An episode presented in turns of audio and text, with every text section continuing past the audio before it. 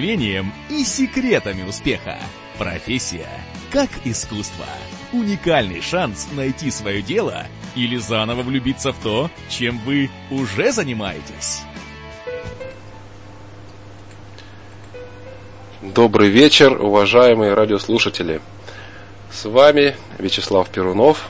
Вы слушаете передачу «Профессия как искусство» на радио «За гранью». Первая наша передача в новом году. И тема нашей сегодняшней программы звучит как «Творческий полет». И в гостях у нас режиссер и автор документальных проектов, призер и участник кинофестивалей Андрей Ковылкин расскажет о создании документального кино, немного, может быть, даже о даосизме и о своей работе на телевидении. Андрей, добрый вечер. Здравствуйте. Вот скажи, Андрей, ты мне перед началом программы как раз задал такой вопрос, дескать, а для чего такой проект? Почему мы решили его создать? Я, в общем-то, сказал, что целью проекта является вдохновить людей на любимое дело, вдохновить на какие-то поиски вариантов своей реализации. Вот как тебе кажется, такой... Ну, у тебя же опыт работы на телевидении, документальные фильмы, автор проектов. Вот как тебе такой формат и такая идея нашей программы? Вдохновлять людей. Да. И рассказывать о профессиях, приглашать профессионалов. Мне кажется, достаточно интересно послушать людей, которые уже что-то сделали, реализовали, достигли каких-то результатов. Вот. И возможность присоединиться к чужому опыту, понять свои желания. Мне кажется, это может быть интересным. Хорошо, благодарю.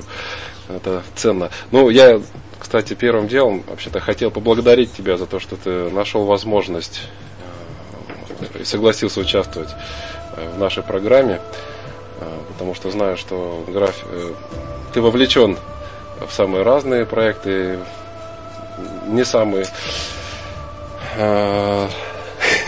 человек, у которого легко найти время, и все же ты вот так пошел навстречу, поэтому большая тебе благодарность. Я думаю, что нашим радиослушателям тоже, надеюсь, будет интересно. Вот скажи, Андрей, как тебе кажется? Я знаю, что из твоего рассказа перед нашей программой я понял, что тебе тоже не чуждо ничто философское. И не возникает у тебя иногда такого впечатления, что вот мы все живем внутри какого-то одного большого документального фильма? Ну, я, честно говоря, нет, не возникает у меня такого ощущения. Потому что жизнь – это жизнь, а фильм – это фильм. Все-таки, когда мы создаем фильм, мы творцы, художники, мы создаем его по собственному замыслу. Даже несмотря на то, что это документальный фильм, у нас есть монтаж, мы выбираем то, что туда вставить, выбираем то, что убрать, выбираем те моменты жизни, которые нам интересны. То есть я бы скорее сказал, что документальный фильм... он больше напоминает процесс мышления, может быть, память даже, да, вот вы вспоминаете свое прошлое, и вам вспоминается не вся ваша жизнь, а определенные ее отрезки, и подчас эти отрезки даже структурированы определенным образом. И, как правило, это что-то хорошее, может быть, либо что-то очень грустное, какие-то яркие моменты. Вот. И я думаю, скорее всего, если сравнивать документальное кино и, может быть, даже игровое кино, то все-таки, наверное, это ближе к памяти, к воспоминанию, к воображению. Вот. А по каким законам вообще каким законам наш мир подчиняется, это уже более такой сложный вопрос. Я не берусь ответить. Ну да, я так как-то с самого начала сразу задал такую планку. Сейчас каюсь, немножко, может быть, резко старданули мы. Ну, вот вообще, ты сейчас тоже упомянул несколько жанров и какой ближе. Вот как тебе кажется, сейчас такое ощущение, что в разных отраслях, сферах деятельности людей происходит что-то на манер поиска новых направлений и смешения жанров. Вот что касается документалистики, есть ли такой феномен, как жанры смешиваются, и уже непонятно, где кино документальное, где уже не документальное? Ну да, это постоянно происходит, и постоянно ведутся споры о том, что можно называть настоящим документальным кино, а что нет. Ну, вот одно из мнений, например, что когда автор либо режиссер вмешивается в жизнь каким-то образом, либо делает какую-то постановку, то это уже не документальное кино, а псевдодокументальное кино. А с другой стороны, есть мнение, что если режиссер уже снимает кино, уже находится в обстоятельствах, где происходит жизнь, где живет герой, он уже все равно вмешивается. Вот, поэтому это все очень сложные вопросы. Вот. То же самое фотографы обсуждают, репортажники. То же самое, насколько они имеют право вмешиваться в жизнь, и приходит к тому, что все-таки не имеет права. Но с другой стороны, понятно, вот я когда беру у человека интервью, либо разговариваю с ним, он уже себя по-другому чувствует. То есть он знает, что о нем делают фильм, что в его жизнь пришли люди, и потом много людей на там, телеэкране, либо в фестивалях кино, либо где-то еще увидят его жизнь. Конечно, его поведение и предпосылки меняются. Вот интересный проект как раз. Наверняка вы знаете его, «Рожденные в СССР», режиссера Мирошниченко, если не ошибаюсь, где вначале снимают детей, когда им 7 лет, он начался, по-моему, в 50-х годах, потом 14, 21, последний был 28 лет, и будут продолжать снимать до конца их жизни. Вот ребенок, например, когда я снимаю 7 лет, и он знает, что через 7 лет к нему придет режиссер и опять будет с ним разговаривать, как у него прошла жизнь, что с ним происходило, чего он добился, какие у него в жизни были победы, какие разочарования. Все равно подсознательно, подспудно это будет влиять на его жизнь. Поэтому споров ведется очень много. Но вот есть и другая проблема, когда подменяется полностью информация, выдается, как правильно сказать, ну, представляется не в том свете, но как если вы читали роман Пелевина «СНАФ», вот, он как раз полностью этому посвящен. То есть «СНАФ» — это созданное событие, которое мы выдаем за действительное. Ну, например, разыгрываем какой-то военный конфликт, да, мы приглашаем туда специально нанятых там каких-нибудь бойцов, вертолеты, что-то такое, которые они могут даже поспособствовать конфликту. Он провоцировать, себе да? не возник. И потом из этого мы делаем репортаж, который выдаем за нечто реальное, хотя мы сами его, собственно, спровоцировали. Да, есть, есть такой фильм с Дастин Хоффманом «Плутовство», голливудский фильм. Там как раз тоже привлекли голливудского режиссера для того, чтобы он правдоподобно снял сцены какого-то вооруженного конфликта в Европе, для того, чтобы отвлечь внимание аудитории от скандала с президентом. Да, если резюмировать, то документальное кино и разные режиссеры, и школы документального кино — это подчас как школа кунг-фу. У каждого есть свой стиль. Вот некоторые есть режиссеры в России, в том числе, которые считают, что если вы поставили штатив, то это уже неправда, а вы должны снимать только с рук. а другие, наоборот, считают, что это будет кино. То есть у каждого есть свое мнение, свое видение, свой стиль. И мне кажется, в этом нет ничего плохого. Если получается... Да, да, но, Андрей, ты упомянул кунг-фу, и я как раз недавно нашел одно потерянное, что ли, интервью Брюса Ли, где его спрашивают о стилях. Вот. И он как раз сказал, что я, говорит, больше не верю в стили. Для меня главное это честно, искренне выразить свое внутреннее через посредством тела. И там уже какой это будет стиль, это уже дело десятое. Главное результат. И вот в этом смысле, наверное, может быть, что-то похожее есть и в любом жанре, в том числе в документалистике, когда идет... Жанр — это уже просто как какие-то ингредиенты или способы набора инструментов, а там режиссеры или продюсеры, они просто используют. Да, все правильно ты говоришь, потому что когда человек что-то делает искренне, с чувством, и у него еще есть определенный профессионализм и знание, как это делать, все равно получается достаточно, ну, интересно, все равно это будет искренне. Фильм, искренняя история, и неважно, как она сделана. А все эти споры о жанрах и о том, что можно, что нельзя, они уже возникают постфактум. Вот. И поэтому, да, здесь... Но это и всегда самое сложное в любом искусстве — найти и понять, что тебя волнует.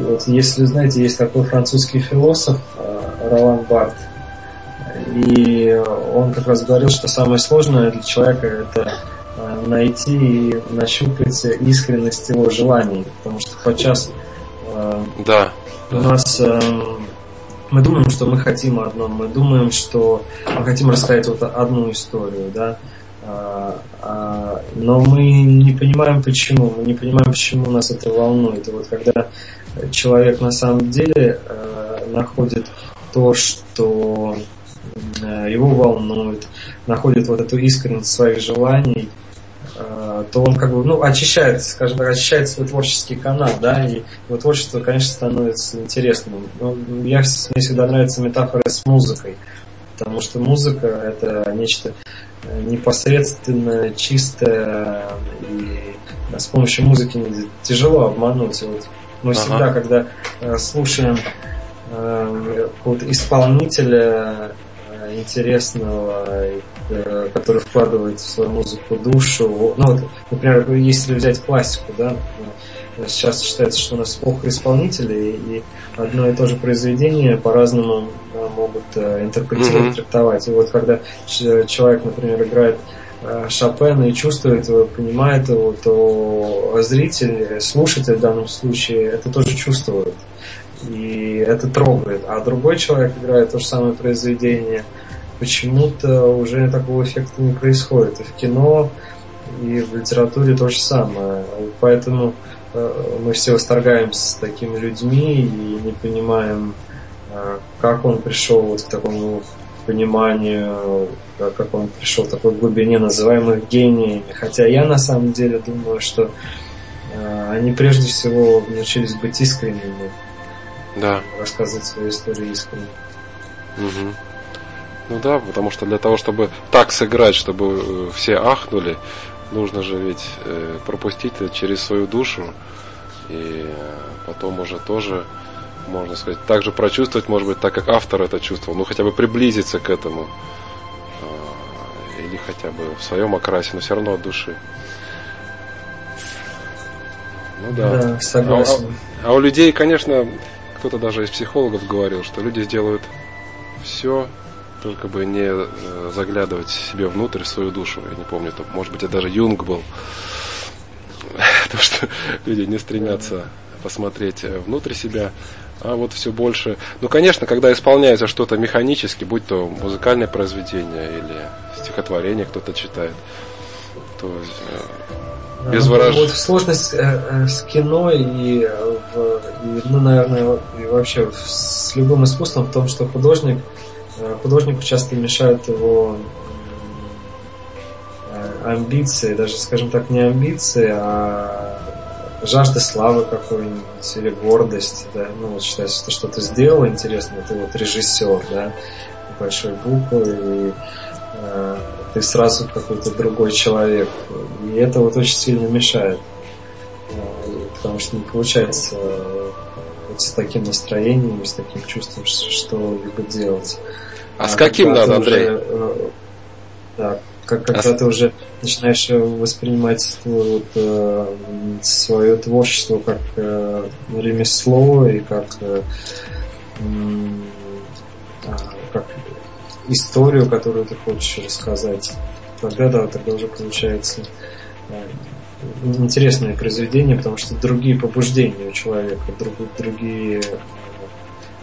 другой посыл. И вот это вот как раз для студентов, для начинающих всегда самое сложное — рассказывать те истории, которые они хотят рассказать. Но, к сожалению, часто им мешают и преподаватели, и подчас мастера.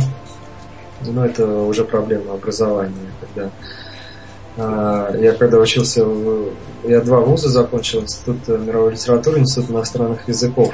И вот я помню, что когда учился там, на 2-3 курсе, например, кто-то из студентов высказывал какую-то интересную умную мысль, да, и его совершенно не слушали, отправляли куда подальше. А потом, когда я уже перешел в аспирантуру, стал уже там, молодым ученым, как это там называется, все такое, вот, те же самые мысли высказывал какой-нибудь профессор известный, то же самое. Смысл был один к одному, и те же самые люди, которые отправляют студентов куда подальше, здесь уже высказывают совершенно другие мнения. Да. Поэтому очень важно, кто говорит еще. И сделал так, чтобы твой голос был услышан. Вот я рассказывал, да, что у нас есть проект образовательный Movie Band, и я продюсирую студенческие проекты многие, и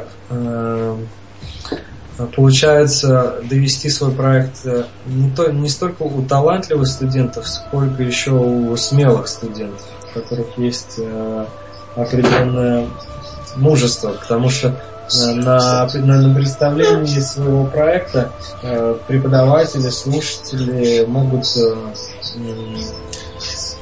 его забраковать, да, или сказать, что он не проходит. Но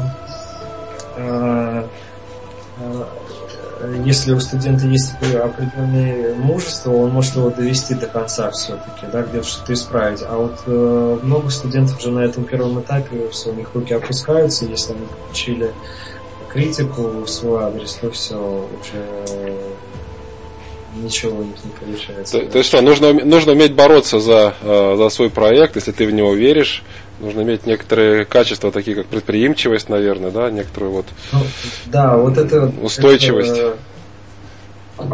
Да, к сожалению, наверное, да, нужно обладать определенной предприимчивостью. Вот, потому что, конечно, с одной стороны, хотелось бы полностью погрузиться в творчество и обо всем забыть, но, к сожалению, если ты режиссер, либо сценарист, либо автор кино, то безусловно, нужно обладать предприимчивостью, да, чтобы довести свой проект, чтобы заинтересовать людей своим проектом. Да. Минимально хотя бы, чтобы отправить свою заявку, если вы хотите сотрудничать с какими-то студиями, на различные студии, а еще лучше позвонить. Да, вот. Мы часто проводим лекции с известными режиссерами, и у нас количество мест всегда крайне ограничено. И пишет 200 человек пишет заявку, естественно, мы берем из них только 40, и 2 человека делают звонок нам лично. Не знаю, где. Естественно, эти 2 они придут, потому что у нас 200 заявок, позвонило только 2. И даже если мест нет, все равно те, кто звонят, мы все равно приглашаем уже. Потому что уже видно уровень мотивации человека. Ну, да. Андрей, вот как бы можно ли сформулировать на примере документалистики. В чем отличие ремесла от творчества? В чем отличие ремесла от творчества? Я думаю, они идут вместе с друг другом. Мне просто понравилась эта цитата. Недавно мне ее друг пересказал, цитата Мамонова, что прежде всего нужно сосредоточиться на ремесле, и тогда творчество придет само собой. Потому что подчас творческому человеку, особенно еще только начинает свой путь, все его мысли, все его образы мешают заняться вот чисто ремеслом, потому что сделать документальный фильм или написать книгу с какой-то стороны это приблизительно то же самое, что и сделать табуретку, грубо говоря, да. И чтобы сделать табуретку, нужно знать, как вставить ножки, нужно знать, как из бруска дерева сделать спил определенный, как соединить все эти части. Вот. И нужно сосредоточиться на этом. И когда вы будете сосредоточиться на чисто на ремесле, все равно творчество, оно придет само собой. Вам захочется сделать не обычную табуретку, а авторскую. Как-то добавить что-то такое от себя, да? Да. Да. Вот, Андрей, а какие лично, какие качества в себе, как тебе кажется, ты воспитываешь или культивируешь, работая над каким-то неординарным проектом? Ну, какие качества? Сложно сказать. Я думаю, самое основное качество это, но оно само собой получается, это заинтересованность. А заинтересованность, она рождает страсть. И, и вот эта страсть, желание узнать, желание сделать, желание найти, оно ведет этот проект до конца. И если вот не появляется такой заинтересованности, то работать крайне сложно. Но я по большей части работал все-таки на студиях различных, и в процесс всегда были вовлечены еще другие люди. Как, например, если это там команда работает, это там главный редактор, либо шеф-редактор, мы работаем в связке, там команда, операторы, там, режиссеры монтажа. И когда много людей замотивированы еще, тоже появляется такой эгрегор, да, своего рода сила, которая движется. Коллективный разум. Да, но, конечно, вот эту силу должен привнести всегда автор и режиссер. Вот у меня был один знакомый, он уехал из России, сейчас живет в Вьетнаме. Сложно сказать, был ли он талантливым автором, много спорили об этом, но он был очень предприимчивым человеком, он врывался в редакцию с какой-то новой идеей и рассказывал ее с таким энтузиазмом, с таким увлечением, что люди, там шеф-редакторы, редактора думали: я не понимаю, о чем он говорит, я не знаю, что это за история, но он так это интересно рассказывает, что интересно, значит, это должно быть интересно. И ему давали добро, да, давай делаем, будем работать.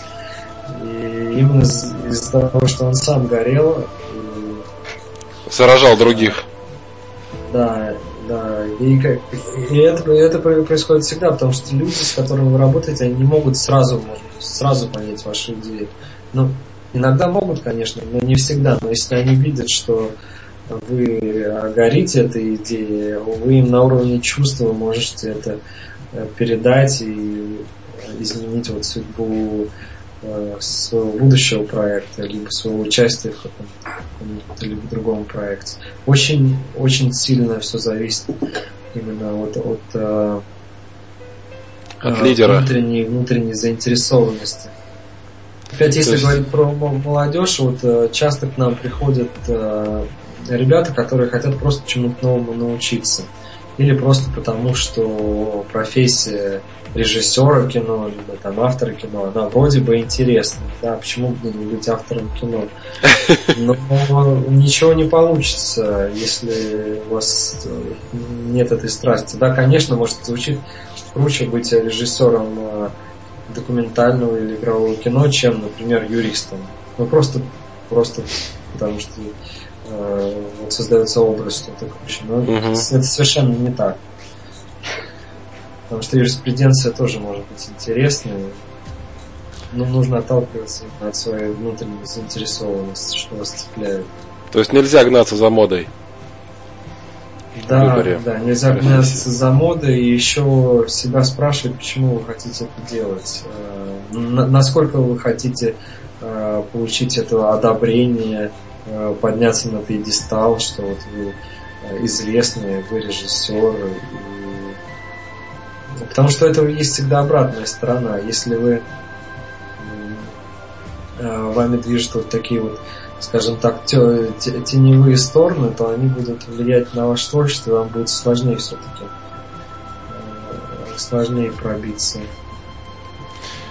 То есть чем чище начальная мотивация, тем лучший результат в конечном итоге-то и будет. Если я правильно понял, да? Да. Да.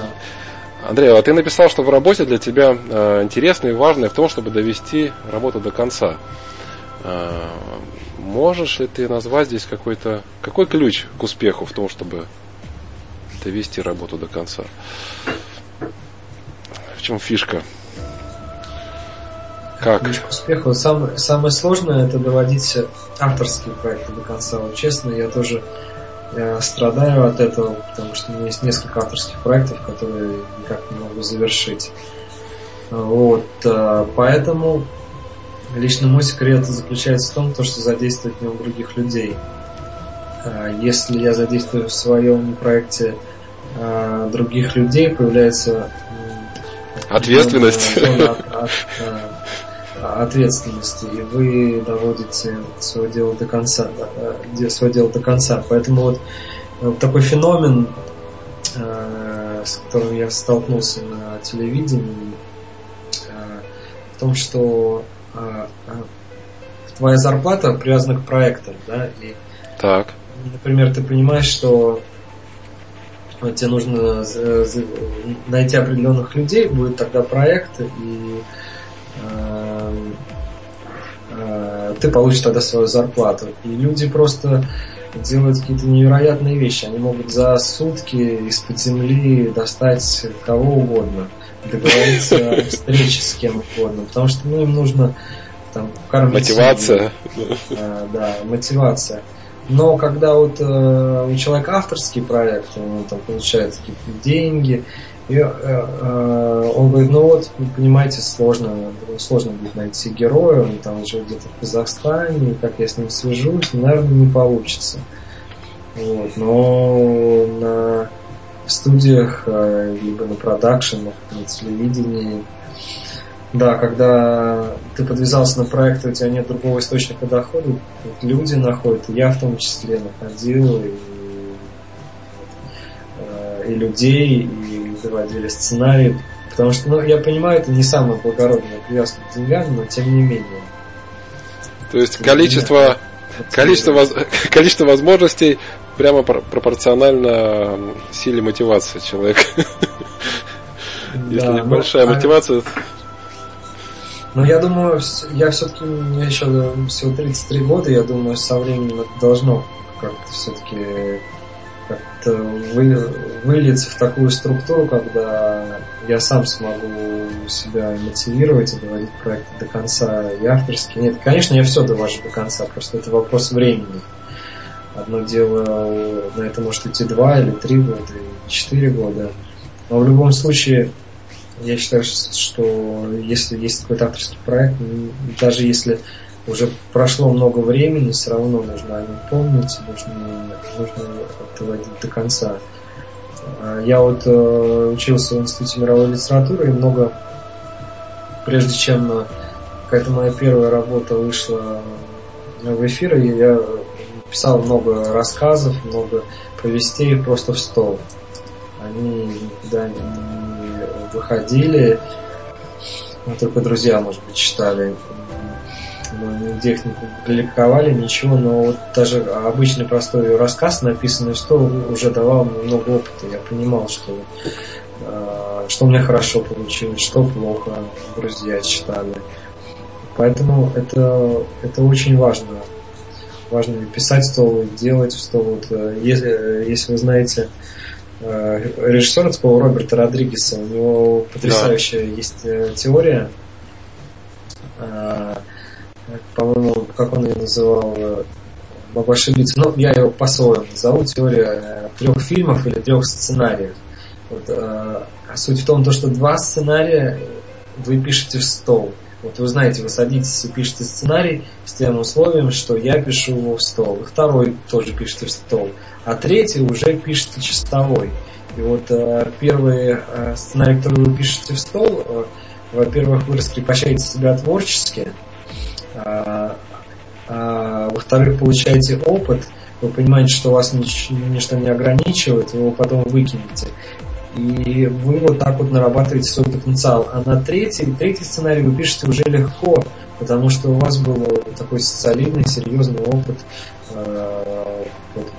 Вы, грубо говоря, прошли эту дорожку совершенно безопасно, потому что когда вы пишете для кого-то, или вы понимаете, что эту работу будут оценивать, конечно, очень сложно. Появляется страх белого листа, и снимать сложно.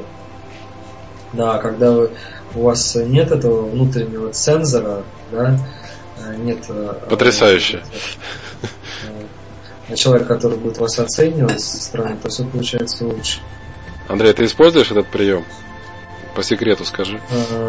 По секрету, вот я, к сожалению, только год назад прочитал книгу Роберта Родригеса, но я понимаю, интуитивно раньше, да, когда я писал рассказы в стол, и потом начал писать сценарии и заявки к документальным фильмам, то да. Но есть еще такой метод, я тоже могу сказать, который я использую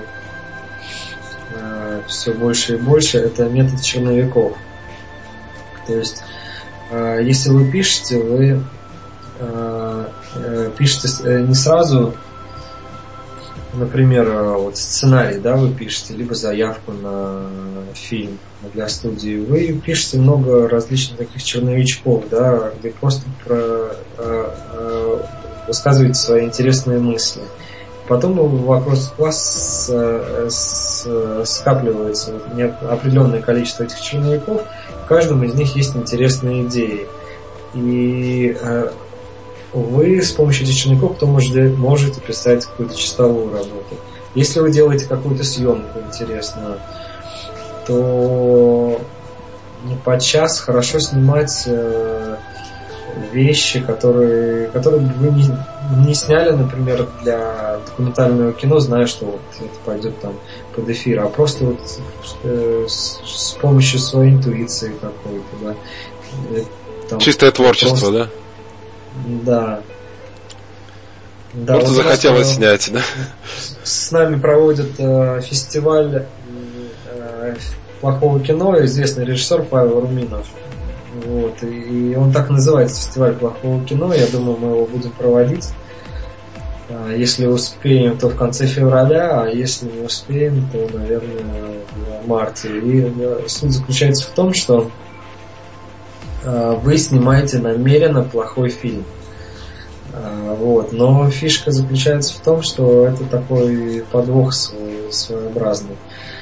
Павел дает определенные вводные, да, и определенным образом настраивает всех будущих режиссеров. Но, тем не менее, дает им завет помнить, что нужно все-таки снять плохой фильм.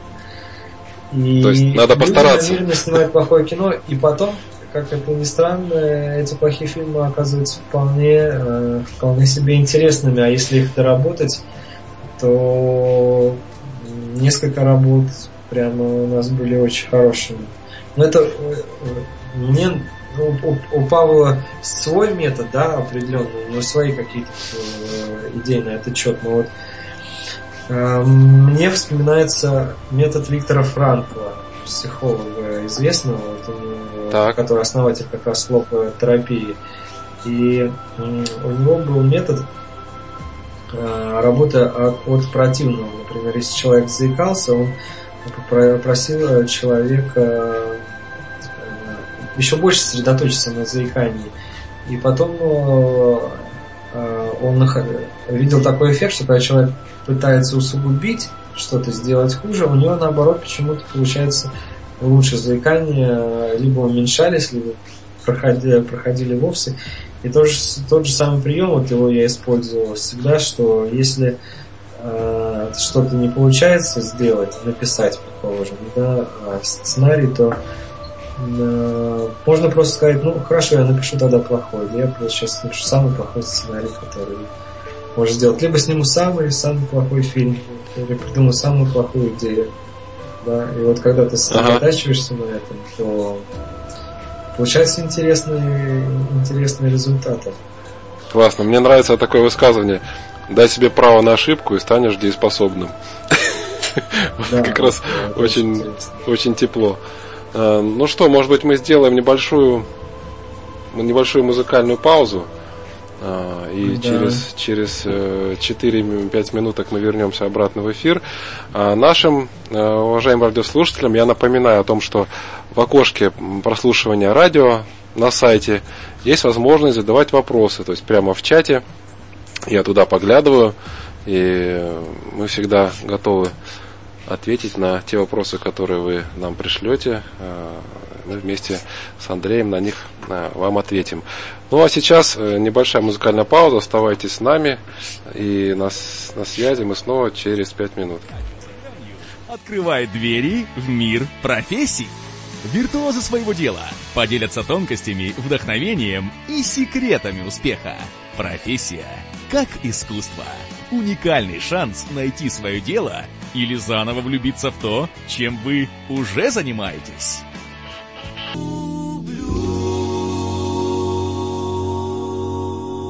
Радио «За гранью» открывает двери в мир профессий. Виртуозы своего дела поделятся тонкостями, вдохновением и секретами успеха. Профессия как искусство. Уникальный шанс найти свое дело или заново влюбиться в то, чем вы уже занимаетесь.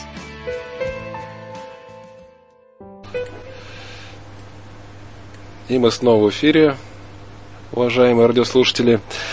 У нас в гостях автор документальных проектов Андрей Ковылкин, с которым мы беседуем о документальном кино, о телевидении и о очень многих других интересных вещах. Ваши вопросы приветствуются в чате на сайте EZFM. А сейчас у меня, Андрей, к тебе такой вопрос. Вот насколько ты одержим своей профессией? Были ли какие-то случаи творческого сумасшествия, какого-то высшего пилотажа ради дела, некое творческое безумие на грани тотальной самоотдачи? Когда вот, не знаю, с риском для жизни. С риском для жизни, но с риском для жизни только если это съемки зимой. Это, конечно, шутка, но зимой всегда сложно снимать, потому что холодно и нужно хорошо одеваться, а я всегда мерзну. Даже если тепло оделась, не знаю, с чем это связано. Вот. А что касается одержимости, то в большей степени, я думаю, это мне было свойственно, когда я был помоложе, когда меня, собственно, ничего не интересовало в жизни, кроме искусства. И мне неинтересно было общаться с людьми на какие-либо другие темы, кроме кино, живописи, музыки, либо литературы. И, ну, поскольку не все люди любят общаться на эти темы, этим заниматься, это, конечно, влечет за собой определенные последствия. Ну, особенно в Москве, потому что я помню, когда я первый раз приехал в Питер, то сильно удивился, что, например, люди моего возраста, мне было тогда 20 лет, практически через одного читали интересные вещи. Да. Кстати, интересный факт, но это больше относится, наверное, к игровому кино, что практически все сценаристы, которые пишут свои дебютные фильмы, которые потом выходят на экран, они старше 30 лет. То есть единицы младше. Недавно мне тоже услышал пайку, сейчас не вспомню, как звали сценариста, но суть в том, что у него был дедушка-сценарист, папа-сценарист, бабушка там актриса, просто династия, все киношники, все сценаристы, все писатели, но тем не менее свой... И он тоже писал всю жизнь, с 7 лет, там, с 6, но свой первый сценарий у него купили уже, когда ему было там 33 или 34 года. Может быть, с этим связано, но с другой стороны, к поэзии это относится в меньшей степени, потому что мы все знаем, что многие поэты уже прославились до 20, и потом уже не были известны, как Артюр Рембо, известный французский поэт, который, по-моему, свои лучшие стихи написал. Не вспомню когда, но до 16 лет. Ну вот по поводу одержимости или творческого безумия. Вот, Андрей, представь ситуацию. Ты автор, то есть творческий человек, то есть пишешь, писатель. И вот ты где-то находишься, где-то вне дома, вне кабинета. И у тебя нет с собой ручки, бумажки. И вдруг ты чувствуешь, пошла мысль. Надо сейчас писать, как говорится, сейчас или никогда. Твои действия. То есть ты сейчас понимаешь, что ты не знаешь. Скорее правильно сказать, что разрядилась батарейка на айфоне.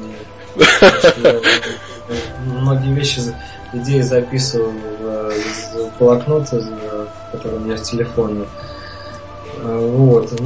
Тогда самый лучший способ — это развить эту историю, добавить в нее деталей, придумать завязку и сделать из нее какой-то сюжет, прокрутить в уме, тогда эта история не забудется, если вы сделаете устный какой-то рассказ, и она потом может жить, вы сможете ее записать, потому что у каждого человека творческий движок по-разному работает.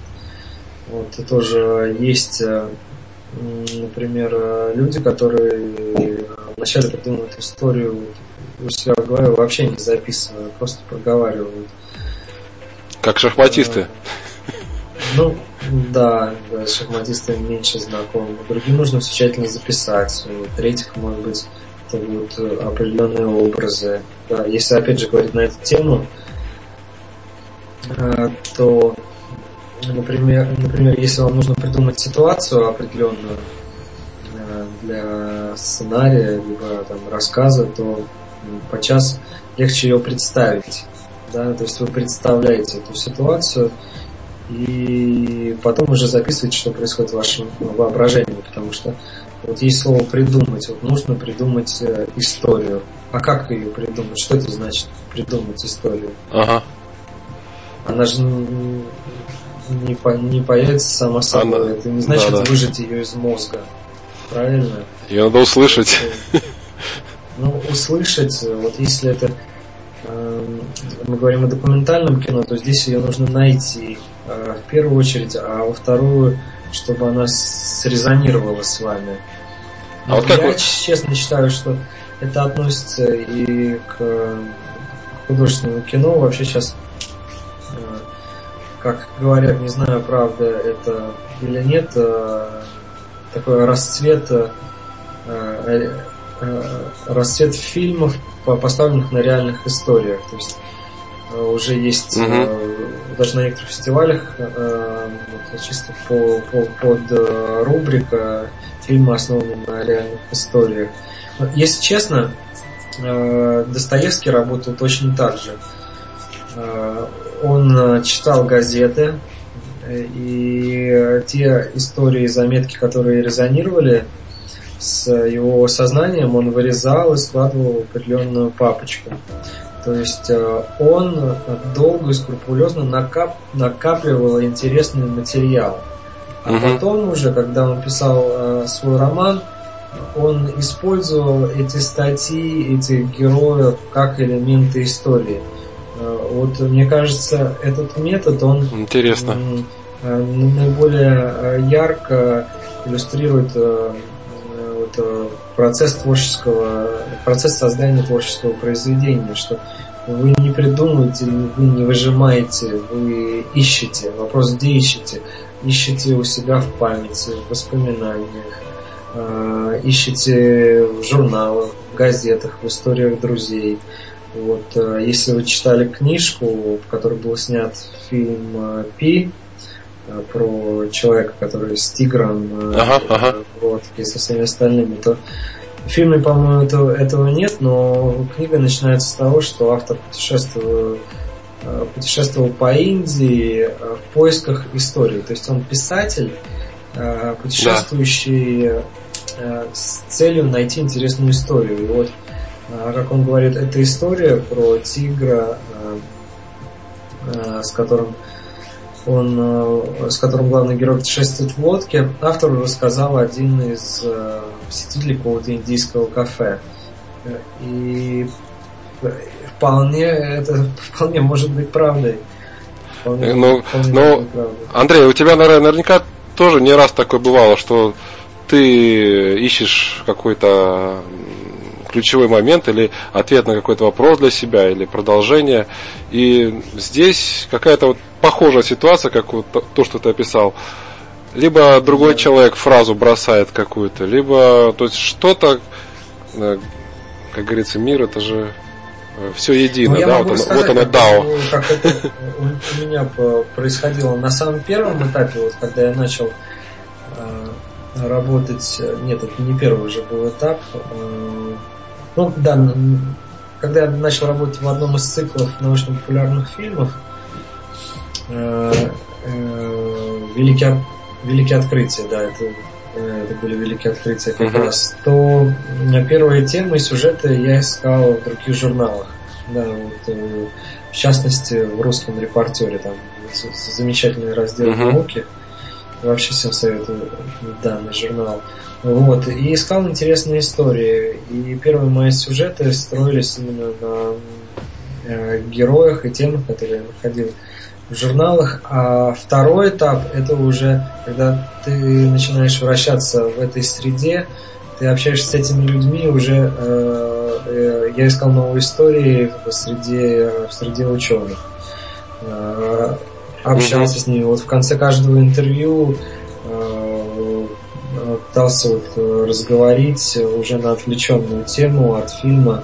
Вообще, что интересного происходит в данной сфере, какие истории, что, как. Находил новый сюжет. А потом, когда вы в этом варитесь, то истории сами прилетают. Да, ну да, поскольку у вас радио эзотерическое, то на самом деле, да, нужно просто пригласить эту историю к себе, если вы не хотите ее найти вот в своем сознании, в своей памяти. Скажи, Андрей, а что дает участие в фестивалях и конкурсах? Ну, участие в фестивалях и конкурсах дает в первую очередь дает, если вы начинающий автор, то это хорошо для резюме, для вашего, да? А потом, если это фестивали средней величины, не первые, а если мы говорим про уже более-менее такие хорошие известные фестивали, то это еще биржа труда определенная. То есть сегодня, ну в принципе и наверное всегда в большей степени сегодня, но продюсер будет работать не с человеком, который закончил ГИК, а с человеком, который сделал хорошую работу. Не все равно, что, как он ее делал, что за ним стоит. Вот он видит хороший продукт, для продюсера все-таки кино — это продукт, и он понимает, что этот человек может сделать качественный продукт, ему можно доверять, и тогда с вами будут работать независимо от того, хотите вы работать в игровом кино, полнометражном, в короткометражном. Но, естественно, если мы говорим о игровом кино, то нужно начинать с короткого метра. Вот, поэтому это самый быстрый путь в профессию. Это фестиваль, но и самый сложный тоже. Андрей, а у тебя сейчас есть какой-то проект мечта? Ну, или какие-то, может быть, проекты своей мечты, которые ты уже реализовал? Ну, я вообще не отношусь к проектам как к какой-либо мечте. Для меня это скорее такое хобби и образ жизни. Вот. Я хочу просто, может быть, чтобы было больше... Нет, неправильно то, что я сейчас скажу. Вот я думаю, я повторюсь, что для меня самое интересное, когда эта история резонирует. Поэтому у меня нет мечты реализовать какой-то проект. Вот сейчас я пишу роман уже достаточно длительное время, уже у меня осталось практически близок его завершению. И вот мне бы, конечно, хотелось побыстрее уже закончить. Но я не могу сказать, что это мечта, это как бы творческий процесс. Ага. Поэтому самое крутое, что может быть, это когда вы занимаетесь любимым делом и получаете удовольствие в процессе, еще приносите какую-то пользу людям. Вот, кого-то вдохновляете, либо обучаете, да, с помощью своего фильма, переносите в какие-то интересные места, знакомитесь с интересными героями. То есть, когда это работа, творчество, еще есть какая-то определенная польза, а не просто аттракцион, да, то, конечно, это круто. То есть какой-то большой такой красивый резонанс как-то получается в социуме. Ну, да, но опять я считаю, что это будет обманом, если ставить себе приоритетом, что вот я сейчас хочу что-то написать хорошее, либо снять, чтобы изменить мир. И тоже не получится. Скажи, Андрей, ну вот я сейчас тебе сразу такой провокационный вопрос. Ты упоминал о том, что тебе интересно участие в конкурсах первой величины. Вот что необходимо для участия в фестивале, конкурсе первой величины? Ну, смотри, я скажу честно, что я вот ни одной своей работы на фестивале не выставлял. Это были все работы, которые я делал на студиях, и они занимались потом отправкой на фестивали, собственно, в которых я принимал участие, и мне потом просто звонили, говорили: вот, Андрей, там на таком-то фестивале фильм где-то был автором, выиграл, там получил такой-то приз, а там такой-то. Вот. То есть как бы само собой получалось. Да, да, поэтому вот мне с какой-то стороны всегда везло, потому что я никогда в своей жизни такой серьезно не устраивался на никакую работу. Потому что сразу я стал работать на Первом канале, в одной из самых крутых передач, которая тогда существовала, и сейчас существует «Гении и злодеи». Они, по-моему, эта передача получила 10 ТЭФИ. Я вообще не знаю, какая-либо другая передача получала такое количество ТЭФИ. Ничего себе. Но она получала прежде всего ТЭФИ из-за своей тематики, потому что тема связана с культурой, с известными людьми, которых мы представляем как обычных людей, да, как таких же, как мы, но с определенными устремлениями. И вот здесь вот, опять же, я повторюсь, передача получала ТЭФИ не из-за того, что она мега крутая, прямо вот, что-то необычное, потому что она была на самом деле достаточно простой и достаточно такой резонансной темой, когда вот, ну, мы все знакомы, что у нас на телевидении происходит, когда получается и пробивается что-то такое светлое, ну, конечно, этому дадут ТЭФИ, потому что, ну, какое мракобесие вокруг, а тут что-то нормальное. И поэтому, если вы все-таки хотите, да, получить что-то на фестивале, и хотите мыслить прагматично, то большинство фестивалей, они все-таки берут фильмы с какой-то актуальной тематикой, да? Когда режиссер, автор, сценарист высказывается на какую-то определенную актуальную тему. Вот. То есть скорее возьмут фильм на фестивале о там, проблеме вымирания каких-то белых китов, нежели о личных переживаниях какого-нибудь Василия. Ну, скажи, Андрей, лично тебе вот что больше нравится снимать? «На злобу дня» или «О вечном»? Да мне нравится... Мне нравятся интересные, необычные истории, необычный опыт, да, что выходит за грань, что выходит из шаблона определенного. И по большей степени, больше всего я делал фильмов с таких... Есть жанр фильм «Портрет», да, о людях, которые чего-то достигали и чего-то получалось. И это интересно, когда ты соприкасаешься с человеком, который живет вроде бы с тобой в одном городе, но совершенно в другом мире. Вот как, например, мы делали фильм о Леонардо да Винчи и брали интервью у переводчика с итальянского эксперта, да. И я помню, мы к нему пришли, это буквально было там 3-4 года назад, и ты понимаешь, что он живет совершенно в другом времени. У него компьютер, например, у него на компьютере не стоит даже операционной системы.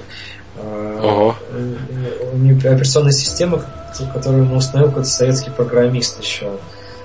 Вот. И книги, и манера поведения, и убранство квартиры, и все это вот некий совершенно другой мир, другой опыт.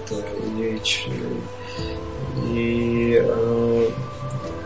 человек тоже с другими ценностями. Это самое интересное, когда ты видишь, что возможно нечто большее, чем на твоя обыденная серая жизнь, желание положить колбасу на свой бутерброд, да?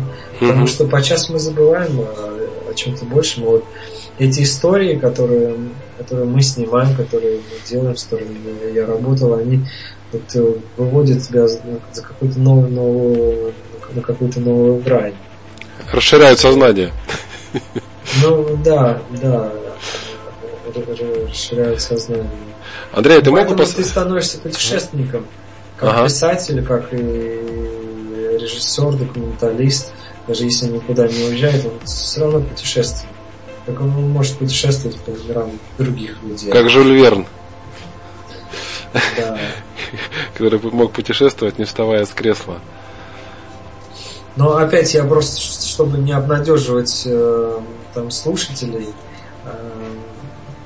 что все-таки профессия режиссера и сценариста, она достаточно прагматичная. Если вы хотите работать как профессионал, вам нужно, что называется, создавать продукты, которые будут вписываться в определенный формат. Ну, это если хотите зарабатывать на этом деньги, но никто не отменял также авторского кино, да. Но это здесь нужно проводить четкую границу. Авторское кино всегда снимать намного сложнее, всегда сложнее получить на него деньги, финансирование. Опять же, это происходит, и многие живут, получают деньги за свои произведения авторские, но это намного сложнее, и все-таки нужно больше уметь претерпевать. Быть предпринимателем. В придачу к этому. Да, и предпринимателем тоже, конечно. Скажи, Андрей, вот я вот не могу не воспользоваться случаем и спросить, мог бы ты назвать 3-5 документальных фильмов, вот, которые как раз для тебя являются некими ориентирами, в смысле вот как подхода к работе, вот, уровня мастерства, там, качества воплощения, некоторые вот такие вехи. некий твой личный золотой фонд? Ну, несмотря на то, что я все-таки большую часть времени занимался документальными, телевизионными проектами, все-таки ориентиры я черпал из литературы. Все-таки, если говорить про какие-то ориентиры, для меня это проза Габриэля Гарсиа Маркеса, Хулио Кортасара. В первую очередь, это то, что меня сформировало. Как это ни странно, мне латиноамериканская литература была понятнее, ближе, чем российская. Вот. А если говорить про документальное кино, то здесь я могу сказать, назвать фильмы режиссеров, которые меня чему-то научили, а вот как ориентиры, просто документальное кино, ну, такое, что ли, как сказать, но в нем чувствуется личность автора все-таки, вот, несмотря на то, что говорят, что оно должно быть независимым. Один из моих любимых фильмов — это «Тонкая голубая линия» Эрла Морриса. Всем советую посмотреть этот фильм. Он посвящен расследованию двух людей, которые осуждены пожизненно за убийство. И один из них осужден неправильно. Он убийство не совершал. И в процессе фильма мы понимаем это. После фильма его выпустили. Вот. Но этот фильм очень интересен. Он показывает вот такую тонкую грань между правдой и ложью. Да, вот когда берут интервью у человека, который описывает какие-то события из прошлого. Ты понимаешь, что он обманывает, к примеру. Да, ну, такой срез жизни. Но сложно говорить об этом, лучше посмотрите. Потом, конечно, я советую посмотреть все фильмы Вернера Херцога. Это вообще, по-моему, самый известный документалист в мире. И несмотря на это, один из самых интересных. Вот. Ну, несложно нам выбрать лучшие его фильмы. Они все интересны, но вот «Человек-гризли», да, например, самый популярный. А потом вот как раз на «Оскар» 2 года назад был «В поисках сахарного человека». Да. Тоже там, правда, есть некий элемент постановки. Но опять не будем долго об этом говорить. Проект, который я упоминал и считаю одним из самых интересных документальных проектов на сегодняшний день, вообще это «Рожденные в СССР». Это вот просто бомба. Невероятный опыт, когда ты можешь сесть у себя дома и скачать вот эти, ну, не скачать, я не знаю, где-то купить, да, скажем так, все серии этого фильма и посмотреть, как человек прожил свою жизнь и как эта жизнь изменилась на 27 лет. И спроецировать это, может быть, на свою жизнь. Это невероятный, конечно, опыт. Потом один из самых интересных фильмов, который я смотрел документально, это фильм «Тише».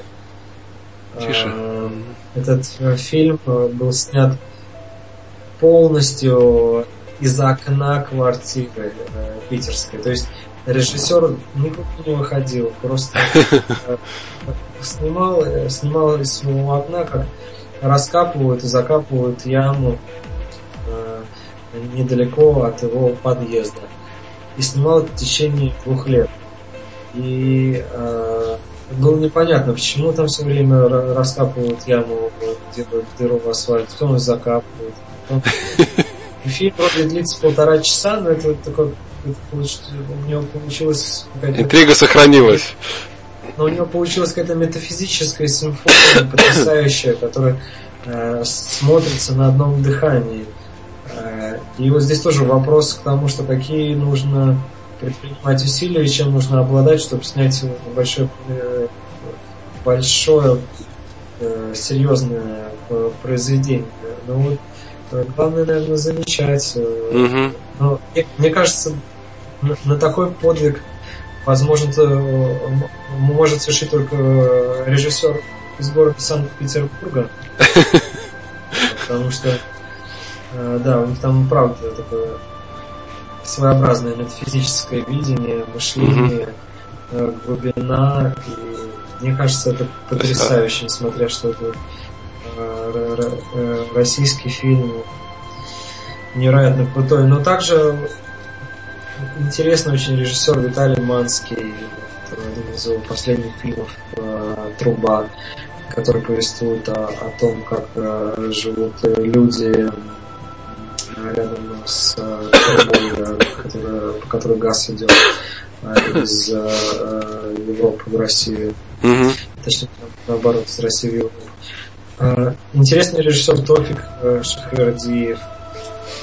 Я, правда, не смотрел его последние фильмы, но у него был целый, тоже, скажем так, цикл, посвященный детям, бездомным детям. Такой очень искренний, настоящий, добрый кинематограф. Ну, интересный режиссер, вот, с которым я работал, Владимир Марин. Мы с ним сделали фильм «Тайна белого беглеца» у Белухи, у первой Белухи в России, с которой стали работать в «Дельфинариях», ну, и который вообще первый вышел на конкурс «Человек». Тоже очень интересный фильм, но это уже был более такой научно-популярный. Популярный жанр, уже ближе к детскому. Вот я больше работал именно в таком научном кино. Научно-популярном. Вот, а «Тише» это Виктор Косаковский, по-моему, снял. Ну, найдите фильм. Но здесь понятно, что не каждый, наверное, сможет смотреть фильм о том, как яму это взрывает. Ну, это под настроение, конечно. Да, если говорить в общем о кинематографе, то я вот честно скажу, что кинематограф изменил мою жизнь. Но первое, что изменило мою жизнь, это книжка «Сто лет одиночества» Габриэля Гарсиа Маркеса. А потом вторым очень сильным влиянием у меня был фильм Ингмара Бергмана «Осенняя соната», который я посмотрел в музее кино. Я учился в институте иностранных языков тогда, и нас отправили в музей кино смотреть фильмы на испанском языке. А потом я остался на другой сеанс и увидел этот фильм. Я ничего не понял, о чем этот фильм, но вышел из кинотеатра совершенно с другим чувством, какой-то более одухотворенный, что ли. Я задал себе вопрос, почему это произошло. И вот последующие 2 года я провел в музее кино и воспитывался в творческом плане на фильмах Луиса Бинуэля, потом Трюфо, Висконти, в меньшей степени Антониони. Ну, это было потрясающее место, вот, кто жил в Москве в то время и кому посчастливилось сходить в музей кино. Это было счастливое время, потому что в Москве была своя синематека. Сейчас ее нет. Сейчас есть кинотеатры, да, которые показывают там по 2 фильма, там, по 3 классических, но это была настоящая синематека с 5 залами, где, который заведовал Наум Клейман, и он подбирал программу для этой синематеки. Ну, по-моему, человек, который больше всего знает кино в России, вот, но, к сожалению, закрыли музей кино, но он очень сильно повлиял на многих людей. Я помню, я встречал ребят, которые там занимались уличным рэпом и случайно как-то попали в музей кино, и через 2-3 года я встречал и узнавал, что он поступил на операторский. Там другой парень тоже чуть ли там не с улицы стал режиссером. То есть, ну, это я к тому, что почему это говорю, что все-таки классический кинематограф кинематограф немного другой. Это не то, что мы сегодня видим в кинотеатрах, и, естественно, по-другому влияет на зрителя. Андрей, скажи, а существуют ли, по твоему мнению, какие-то гендерные ограничения или различия вот, в твоей профессии? Ну вот как по-разному могут снимать мужчины или женщины, может быть, выбор тематик или способов воплощения, видения ситуации? Ну, безусловно. Ну, как в любой профессии. Мужчины более прагматичны, а женщины более интуитивны. Но сейчас все говорят об эпохе женского кино, потому что разобраться в том, что происходит сегодня в мире, с помощью логики показывается невозможно. А женщины с помощью интуиции находят более интересные истории. И поэтому сейчас очень много режиссеров женщин из игровой кино говорить. Вот. А так, часто спрашивают про женщину-оператора. Вот я долгое время работал как раз с девушкой-оператором в Южной Корее. Прекрасный, замечательный оператор. Ну, конечно, камера, да, оборудование тяжелая. Как-то справляется. Да, и вот, кстати, отличие мужчин от женщин. Почему-то, когда я работал с девушками, операторами, они больше интересовались сутью проекта. То есть для мужчин подчас оператор, главное, так, как откуда будет свет, под каким... То есть как-то более поверхностно, что ли? Ну, да. А вот южнее та же самая, она меня всегда спрашивала, а что за герой, что я могла ему рассказать, в чем идея. То есть она должна была его почувствовать. Да. И... Вот поэтому... скажи. Да. Вот безупречно выполненная работа, вот в твоем случае, это как? Или это что? Лично для тебя в чем состоит стремление к совершенству? И опять же, вот к теме мужчин и женщин. Кто более... что ли, требовательны к себе, мужчины или женщины в документалистике, или здесь нет различий? Нет, здесь, что касается требовательности, я думаю, все зависит от воспитания и от какого-то культурного кода внутреннего. Вот. Так, а второй вопрос, безупречного кода. Да. Я думаю, что безупречно выполненная работа — это та работа, которая получает собственную жизнь определенную и приносит какую-то... и служит своим целям. Если это развлекательное кино, то оно развлекает. Если образовательное, образует. Если это авторское, то несет в себе какое-то авторское послание. Опять же, вот я сегодня говорил о Ролане Барте, и вот его... Самая известная его статья — это «Смерть автора». Многие совершенно неправильно поняли, что это означает. Потому что имеют смерть автора, да, стали неправильно интерпретировать, что вот автора больше не существует, все такое. На самом деле смерть автора означает то, что хорошее произведение, когда ты его создаешь, оно способна существовать самостоятельно и разговаривать со зрителем, либо с читателем, либо со слушателем, уже на своем языке. Но это более философская тема, которая связана с многозначностью. Вот что такое многозначность легче всего проиллюстрировать на примере фильма, который вы хотите пересматривать. Почему вы хотите пересматривать? Потому что каждый раз вам будут открываться какие-то новые смыслы, новые стороны. И вот безупречная работа, конечно, если мы говорим про произведение искусства, это та, к которой хочется возвращаться, и та, с которой ты можешь продолжать разговор, который может тебя учить. Но опять здесь я говорю чисто сейчас об авторском кино. А если мы говорим, например, о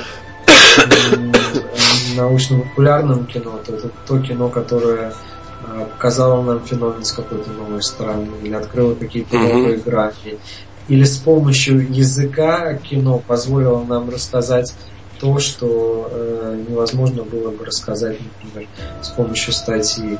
Вот сейчас, например, не сейчас уже давно существует в Америке сайт, посвященный видео опытам научным. То есть люди снимают опыты и выкладывают их на свой канал. Почему? Потому что подчас опыт, который вы расписали на бумаге, он не передаст ту информацию, которую вы сможете зафиксировать, просто засняв этот опыт. Поэтому, когда мы говорим о безупречной выполненной работе, мы всегда должны задать себе вопрос, о какой работе идет речь. Это будет та работа, которая выполняет свои функции, наверное. Хотя функции — такое слово дурацкое, да? Ну да, наверное, ты знал, что ты хотел сделать, и это родилось. Может, даже лучше, чем ты это представлял себе. Ты позволил этому родиться, не помешал. Андрей, а кого ты можешь считать своим наставником? То есть вот люди, к кому ты можешь обратиться за советом, или, может быть, близкие по цеху, коллеги, мнением которых ты дорожишь, или же ты всегда полагаешься только на свое чутье? Безусловно, у меня есть наставник, и учитель — это Юрий Борев, ученый, эстетик. Он написал книгу «Эстетика», по которой до сих пор изучают эстетику во всех творческих вузах. Но это тот человек, который встречался с Жаном Полем Сартром, Тарковский, кстати, хотел снять фильм по его сценарию, называл там одну сцену величайшего истории кинематографа. И этот человек очень сильно на меня повлиял, прежде всего, и влияет до сих пор, прежде всего, своей культурой, своими внутренними установками и своим расположением к людям. Потому что я когда поступил в аспирантуру, когда сдавал экзамены, я до последнего думал, что все умнее меня. Это в школе, знаете, такой шаблон всем внушает, что все, что ты говоришь, оно вторично, а вот что говорят какие-то более серьезные люди. Да. А он вот был, наверное, одним из немногих людей, который, тем не менее, и был самым известным среди них, который вот говорил со мной на равных. И как первую публикацию, которую я сделал, он сказал: Андрей, будем печатать. Обычно все другие говорят, что бракуют и вообще просят близко не подходить. И институт мировой литературы там очень такой преподавательский состав и состав ученых, научных сотрудников очень такой серьезный, да, очень сложно поступить благодаря такому отбору. А вот он меня во всем поддерживал, помогал, пытался найти какое-то во мне творческое начало. И это очень важно, когда вы встречаете таких людей, которые в человеческих отношениях. Скажи, вот ты говоришь, что в основном работал на телевидении. А вот как на телевидении? Там же, наверное, есть какие-то рамки, ограничения по формату и по каким-то вот те, которые редакторы накладывают. Вот каким компромиссом ты готов, а вот какие компромиссы ты бы никогда не хотел делать? Ну, я готов к художественным компромиссам, когда, например, у нас есть история, и нужно придать какую-то стилистическую окраску, может быть, этой истории. Я, грубо говоря, готов к соавторству с шеф-редактором и с продюсером до тех пор, пока я понимаю эту историю, она мне нравится. Но вот я не готов, я вот ушел, честно скажу, из одного таких проектов, когда главный редактор был потрясающий человек, мы с ним находили общий язык, Но вот потом пришли продюсеры, да, и сказали, что нам нужно так-то, так-то и так-то, добавлять всякие страшилки. Ну да, я вот помню, я шел в подъезде и вижу, и бабушка поднимается, и она прямо в сторону от меня отпрыгнула, и я понимаю, что вряд ли она смотрела на мои передачи, но она смотрела похожие, и поэтому она боится подниматься по ступенькам. А вообще вот если говорить о соавторстве, вообще работа в любом продакшене, это всегда определенные составляют вкуса, потому что очень часто я когда отправлял сценарии, мне разворачивали там, на 360 и посылали куда подальше, но потом находился тот редактор, с которым я находил общий язык, мы друг друга понимали, и у нас все складывалось. Но здесь я хочу сказать, что самое сложное — это всегда этап входа. Этап входа на продакшн, на студию, потому что от вас всегда редактора часто и продюсеры говорят: вы пишите, как вы чувствуете. А вы спрашиваете у них: можете какие-то ориентиры дать? Он говорит: нет, мы хотим от вас ваше авторское видение. Они обманывают. На самом деле они хотят от вас получить именно то, что есть у них в уме. Они хотят, вот, что говорить, их желание исполнить. Поэтому очень сложно совпасть во вкусах. Но вот если у вас какая-то притирка такая произошла, то вот второй, третий сценарий уже пойдет. Вот у меня часто было, что первый мой сценарий просто говорили, что это полный ужас, что я бездарен, а мой третий сценарий в том же продакшене рассылали по всем остальным командам, которые работают, как пример вообще, как нужно писать. О-о. Поэтому это вот такой очень сложный этап входа. Угу. Андрей, ну вот такой вопрос, не знаю, насколько он уместен. Был ли момент, когда тебе хотелось оставить эту профессию? Если да, то в связи с чем? Ну, если честно, вот у меня последний проект закрылся порядка года назад, наверное, и вот с этого времени я работаю сам на себя. Либо у нас, как я говорил, есть образовательный проект Movie Band, и там я продюсирую и курирую студенческие фильмы. Потом мы занимаемся производством рекламы, и на эти деньги мы покупаем оборудование и снимаем какие-то собственные проекты. То есть сейчас вот в данном контексте мне неудобно работать с теми продюсерами, с которыми я работал. Но я не исключаю, что есть другие продюсеры, с которыми мне будет интересно работать. Потому что нужно просто подождать какое-то время, и мы встретимся. Вот. Но да, я ушел сразу с нескольких. Один проект закрылся, слава богу, а с другой студии я сам ушел, потому что мы не совпали во мне с генеральным продюсером. Как тебе кажется, был ли это какой-то естественный этап или переход в твоей карьере больше к продюсированию, конечно, да? Да, потому что вначале у меня было просто желание увидеть любой из своих фильмов на экране. Ага.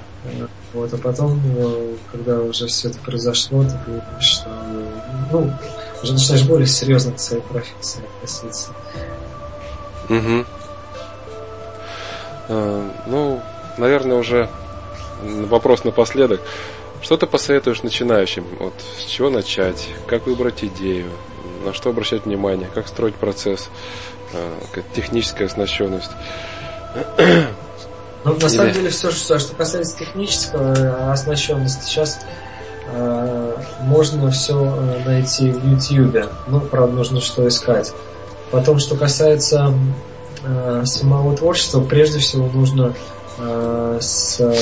понять, а что вам нравится, какие вы преследуете цели. Либо это финансы, вы должны тогда ориентироваться на жанровое кино, на продакшены определенные.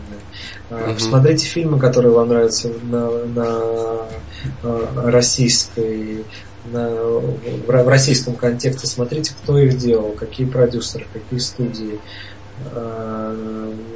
Пишите в этом жанре. Если у вас вы все-таки за авторское кино, то все равно ищите и пытайтесь понять, что вам нравится. Пытайтесь разговаривать с авторами, с режиссерами. Мы, кстати, сейчас живем в такую эпоху, когда все можно писать даже в Фейсбуке и встретиться. Вот мой знакомый оператор, он писал в Голливуд оператором, что вот, у нас такая сцена, да, вот как вы ее сняли. Вот, но самое важное — это еще найти свою среду.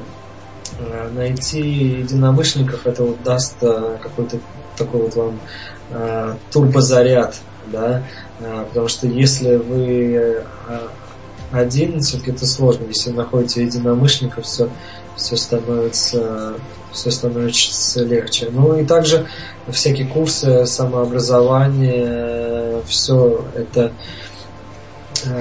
дает свой результат. Вот опять же я говорю про наш проект Movie Band. Он не столько образовательный, сколько инкубатор. Люди могут прийти и попробовать осуществить что-то свое, даже понять, а ваше это или нет. Потому что, как я говорил, подчас мы не понимаем, почему мы хотим этим заниматься. Просто хотим. А вот попробуйте. Вы знаете, многие приходят в кино, ну, какая романтическая профессия, да, а потом оказывается, что нужно в ночную смену снимать. И ты понимаешь, что ну вроде бы все хорошо, но как-то не очень хочется либо оставаться на монтаж, да, там, опять же, ночью, терпеть лишения, не спать 3 ночи. Потому что еще не встречал одного проекта, который вот дедлайном был закончен вот, просто с легкой руки. Это всегда такой драйв, адреналин. И это оказывается, что нужно работать, вкладываться, и уже не так романтично. И ты понимаешь, что юристам вполне себе тоже неплохо было. Итак, быть юристом или киношником, наверное, это, как ты правильно в начале слово назвал, слово «страсть». Да? Ну, для начала вот просто задайте себе вопросы, какие вы фильмы вы любите. И если у вас штук 5 или 6 интересных фильмов всплывут в голове, то пробуйте, потому что, к сожалению, подчас есть люди, которые хотят заниматься кино, но которые не знают кино. Это для меня самое удивительное. И хотят заниматься литературой, но не знаю писателей. Сейчас же еще эпоха вот книг, которые в жанре как сделать, да, как написать, как снять. И вот подчас люди увлекаются. Вопрос. Вот. Все мы часть одного целого, но немножко, может быть, такой философский вопрос, но он хорошо под финал подходит. И все мы вносим какой-то вклад в некое в общее дело общечеловеческое. Вот, как ты ощущаешь, или ощущаешь ли ты как-то свою сопричастность вот, к чему-то большему, чем просто что-то сиюминутное? Ведь, опять же, ты участвуешь, ты своим творчеством оставляешь какой-то след, и это какой-то посыл, и какое-то, опять же, влияние, да, на зрителей и на тех, кто будет знакомиться с твоим творчеством. Вот ты как-то ощущаешь свою вот причастность к чему-то? Безусловно. Потому что если говорить о научно-популярных проектах либо документальных, в которых я работал, они, во-первых, помогали самим ученым либо людям рассказать свою историю, подавали стимул какой-то. Мы находили много героев вообще, о которых забыли. Да? И я был чуть ли не единственным человеком, который приходил в жизнь и вспоминал, что было когда-то давно, что они создали, что они придумали, разработали, это меняло их жизнь. И вот фильм, например, который больше всего получил у нас призов, я там голосовал автора, это «Тайна белого беглеца», про который я говорил, о Белухе, уже бесконечное количество раз показывал по культуре. Фильм, рассказывающий о Белухе, о ее нелегкой жизни, да, мы находим, приходим к тому, что мы, оказывается, мало знаем об этих животных, что у них, может быть, тоже есть сознание, душа, как они взаимодействуют с миром. Ну, знаете, какие-то такие добрые, совершенно простые, даже детские вещи, но которые меняют пространство, мир, и, короче, это интересно быть детям. А потом, вот что касается образовательного нашего проекта, то мы соединяем людей, это самое крутое, создаем среду. Вот, мне больше всего не нравилось, когда я много где учился, вот где тот же Институт мировой литературы, я думал, что я туда приду, это будет что-то типа писательского кружка, и мы все будем общаться, и там что-то придумывать. Ну, а там я пришел, какие-то все серые люди, все сами себе что-то под нос бормочут. Сам по себе каждый. Да, высказывают какие-то критические отзывы на твою статью, все думают, как завалить, а потом... Ну, я не буду рассказывать всего остального эфира. А мы создали, да, вот такой проект, где люди общаются, приходят, вот, ну, само слово Movie Band, это кино и музыкальная команда, такой, и даже вот уже из этого названия, когда ты приходишь вот в эту среду, ты понимаешь, что это как рок-группа, да, ты можешь со всеми общаться, ты можешь приглашать людей на свои проекты, находить близких по духу, и это очень круто, вот, быть, ну, прикладывать руку к созданию такого благого, позитивного пространства. Такой динамичный очень. Это круто, потому что, мне кажется, вообще формирование среды очень важно. Даже о чем эти авторов. Ну вот последний год, что вот делаем, это формирование такого творческого, интеллектуального пространства. И, мне кажется, конечно, это благо. Ну, безусловно, конечно. Сейчас такое время, когда именно вот динамичное собирание, сбор людей творческих под какой-то проект и какое-то бурное процветение вот в какой-то точке, в какое-то время, и выдача на гора вот плода коллективного творчества. Это очень важно сегодня, найти людей, или даже хотя бы одного человека, либо двух, которые смогут разделить твои идеи, которых ты сможешь что-то подчеркнуть, особенно в таком городе, как Москва. Это вот для творческого человека сейчас в жизни важно услышать одно слово, что продолжить свое творчество, свои начинания. Встретить людей и еще оказаться в таком пространстве плодотворном, благоприятном, как вот вы создаете. Ну что ж, будем тогда заканчивать нашу программу. Андрей, огромная тебе благодарность. Какое-то завершающее слово или слушателям? Я даже все уже сказано. Да, давайте заниматься творчеством, любить. Да. Вот и все, не знаю, что сказать. Скажу просто о. А я хочу сказать просто, что я тебе благодарен, что нашел время и для такой интересной беседы.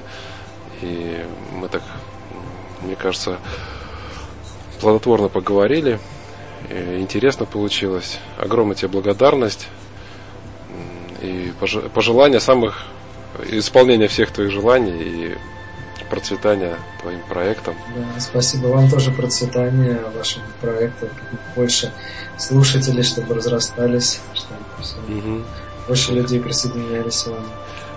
Благодарю. Ну что ж, уважаемые радиослушатели, с вами был Андрей Ковылкин, автор, продюсер, автор программ на телевидении и создатель документальных фильмов и много чего еще, как вы поняли, слушая нашу сегодняшнюю программу. Благодарим вас за внимание. Всего вам самого доброго. Андрей, благодарю тебя за участие в программе. Да, тебе тоже спасибо, очень приятно было общаться.